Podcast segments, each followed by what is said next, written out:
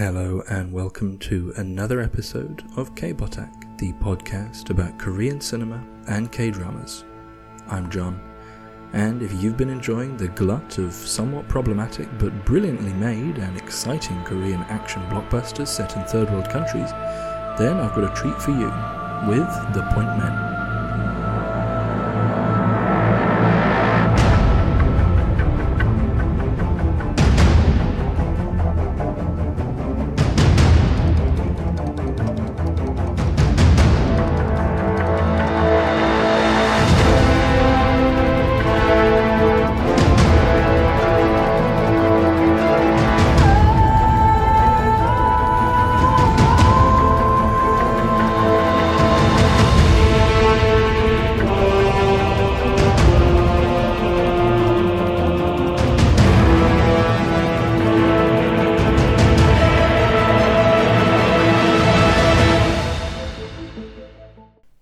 Known as Bargaining in South Korea and directed by Yim Soon Rye and starring Hwang Jung-min and Hyun Bin, this is the latest overseas Korean blockbuster and the latest in a series of films exploring real-world events involving overseas Koreans.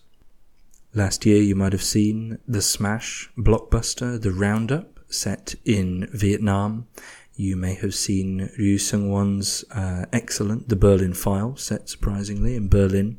Both of those are entirely fictional. This is more like 2021's Escape from Mogadishu, also by Ryu Seung-wan, which dramatizes a quite fascinating nugget from recent history.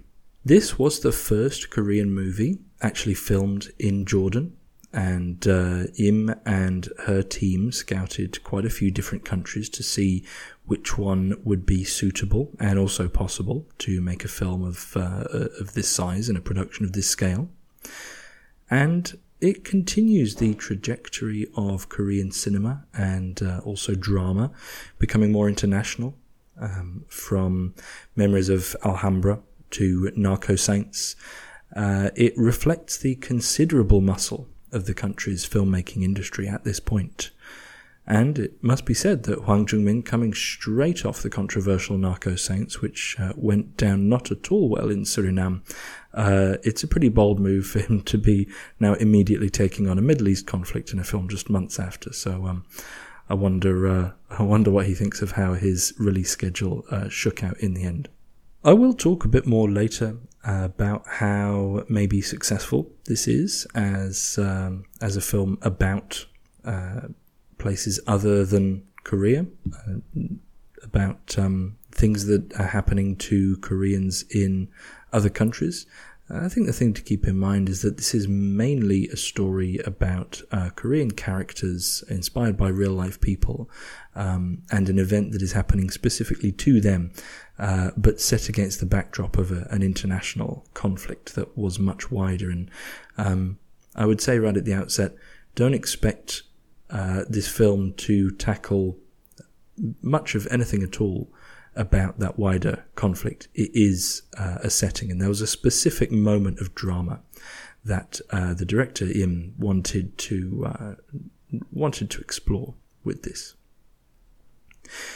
So on September 2nd, 2007, Reuters reported that 19 South Korean Christian volunteers who had been held hostage by the Taliban in Afghanistan for 6 weeks returned home to an uncomfortable welcome, thanking their government for saving them from deaths. Basically what had happened was that Taliban insurgents had kidnapped 23 South Koreans in mid-July. They killed 2 male hostages as initial negotiations stumbled, and at a later point released 2 women captives. The hostages spoke of living in constant fear, split up into small groups and shuttled around the Afghan countryside to avoid detection. A senior Taliban leader told Reuters that Seoul had paid $20 million for their release, but the South Korean government at the time denied paying any ransom, although has been criticised internationally for striking a deal through direct negotiations. So that is the incident that this film is about, and that little paragraph there from Reuters that I was able to track down covers pretty much the events in the film. You're opening with these missionaries being captured, and pretty quickly you have a couple of guys who are deployed to try and rescue them. And everything from the reception at home and kind of what's going on in the media to the question of whether these were volunteers or missionaries, to those very, very critical incidents of 2 hostages being killed and then another 2 being released, are dramatized. Recently in the Korea Times, the director, Yim Soon Rye, shared how she came to return with a film about the traumatic hostage crisis in 2007. Quotes, "At first, I turned down the offer to direct the film because it deals with a sensitive subject," she recalled. But on second thought, she wanted to do it by shifting the focus of the story from the hostages to the diplomats and state intelligence agents who struggled to get them released. Now, I'd never heard really about this this hostage crisis. 2007, I was still in school. I was back in the UK, and my world was quite small. But South Korean forces had been deployed in Afghanistan as well, because of obviously the pre-existing relationship with the US. Those are usually kind of the wages of siding up with another country. You're pulled in to deploy troops, and that's how so many countries get involved in these things. Sensible, I think, decision by the director here to not really make a war film, but actually to tackle this specific thing, to zero in on the suspense and the drama of a negotiation where there is such high stakes. And I think at that, the film is very, very successful. It focuses on Hwang Jung-min as the diplomat who's dispatched to Afghanistan, and Hyun Bin as a disgraced NIS guy, I think, who's already there. You see him getting cracked out of jail to begin with. Hyun Bin, by the way, in this, looks incredible. He's got a beard. He's got a tan. He's got a bit more of a rugged look than your dramas that you've probably seen him in, or his usual public persona. Makes me think it's a bit of a pity that wearing beards isn't really part of the current fashion in South Korea, because incredibly strong look, and I think he should stick with it, but you'll probably see him fresh-faced next time he's in an advert or a drama. But no such thing as a bad look for this guy. So him and Hwang Jung-min form a classic kind of mismatched couple. There's a lot of headbutting and roaring at each other as they clash over how to rescue the hostages. On one hand, it's very done before as the kind of buddy cop setup, and on the other, it's quite deft how Yim is basically injecting the arguments and all the competing strategies of what you'd imagine to be rooms full of diplomats and agents and an entire international rescue operation into these two characters, so you can easily follow. And I think that's part of good cinematic storytelling, is to capture a big sweeping tale like that and communicate it via characters. Yim also quite sensibly leaves the US out of the film for the most part, other than the occasional soldier or double agent turning up. But she dodges the necessity to tackle the morals of the US military presence in Afghanistan and the damage that this conflict was causing and has caused on such a huge, violent, tragic scale. That's a lot for anyone to bite off and chew, and she quite cleverly gets around it. Basically, like I say, she's interested in the specific story around these hostages. The film also gives quite short shrift to the question of the withdrawal of South Korean troops. That was one of the demands of the Taliban, to reduce these, to release rather these hostages. And that is true to life. Like I say, that Korean troops were there and that the Taliban were demanding that they be withdrawn in return for the safety of the hostages. But the film also doesn't really want to talk about that kind of diplomatic dynamic that South Korea found itself in, of having to participate in a wider sense. And it's also not hugely an action film. It's not a pew pew kind of car chase running around, although there is one really cracking car chase, but it has less action set pieces than something like Escape from Mogadishu. It's more a film about the different characters and factions that they have to deal with as they try to bargain for the hostages' release. So they're racing around Afghanistan, they're meeting a lot of local people and influential figures, from the president to the royal family, Korean informants, trying a lot of different things, and it's pretty gripping watching them try to find a solution in this way. And the side characters are honestly what bring the movie to life. There's this guy, Hussein, who's translating for the Korean embassy. He's this really sweet bloke. I don't know if he's been in anything else before, but the actor was really pouring his heart into it, and I found him very endearing. There's Ismail, who's a chief of something called the Jirga. He's basically connected to the royal family, and it's like this just a powerful, very established family in Afghanistan that they're trying to get leverage with. He was quite good to add the local flavour. There's this really cool bloke who comes in from London, who's called Abdullah, who basically is a broker, and he's he says he's going to help them out. He talks like Peter Serafinowicz.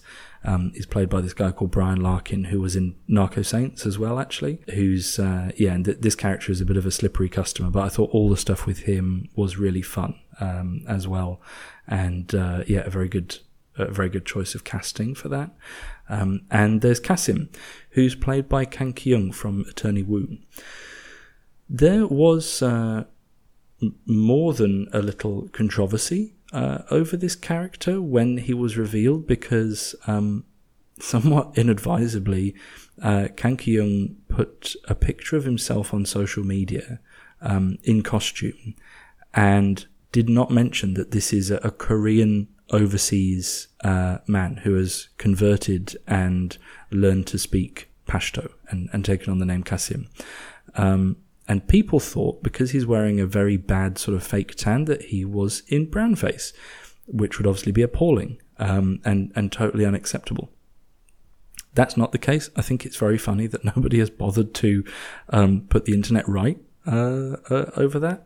And the character is pretty paper thin. I like the gesture towards showing a Korean character who has moved over there and fallen in love with the country and settled down and learned the language and all that kind of stuff. Like, that's something that I think is good in movies like this, when you're dealing with sensitive topics and armed conflicts between countries that are not equally matched, you know, in terms of like weaponry and military industrial power. Like, you're moving into very, very tricky terrain in terms of what you show and what you're saying.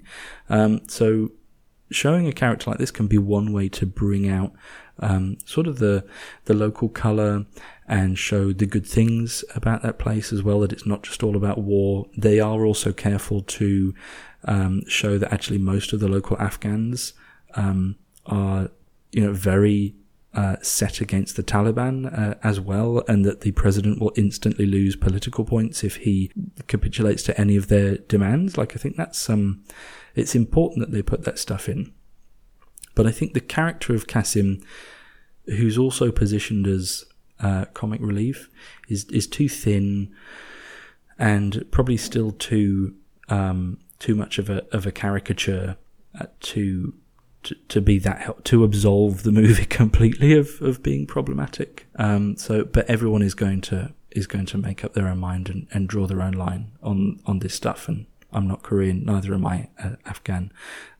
So it's not my place to say, but at the end of the day, you have to draw the line yourself for, you know, whether or not this is a reason that you don't want to watch the movie. And people have said that they wouldn't want to spend money on the movie because of, you know, the initial impression of that post, and that's totally fair. You know, these, like I said at the start, these are quite problematic movies. They happen to also be extremely good entertainment, so you really have to decide for yourself. As long as you don't yell at people for watching it, and as long as anyone who watches it doesn't yell at people for not watching it, and we all don't yell at each other, sure, we'll all be fine and we'll survive. So, yeah, I loved all the side characters. They were like these little side quests that people were doing, running around desperately trying to find out what they can do. Like I say, it does a better job than a movie like Mogadishu at making these kind of, you know, somewhat multifaceted Afghan characters. There's an Afghan-American actor, Fahim Fazli, who plays the Taliban commander. He's actually an American citizen now, but he was born in Kabul.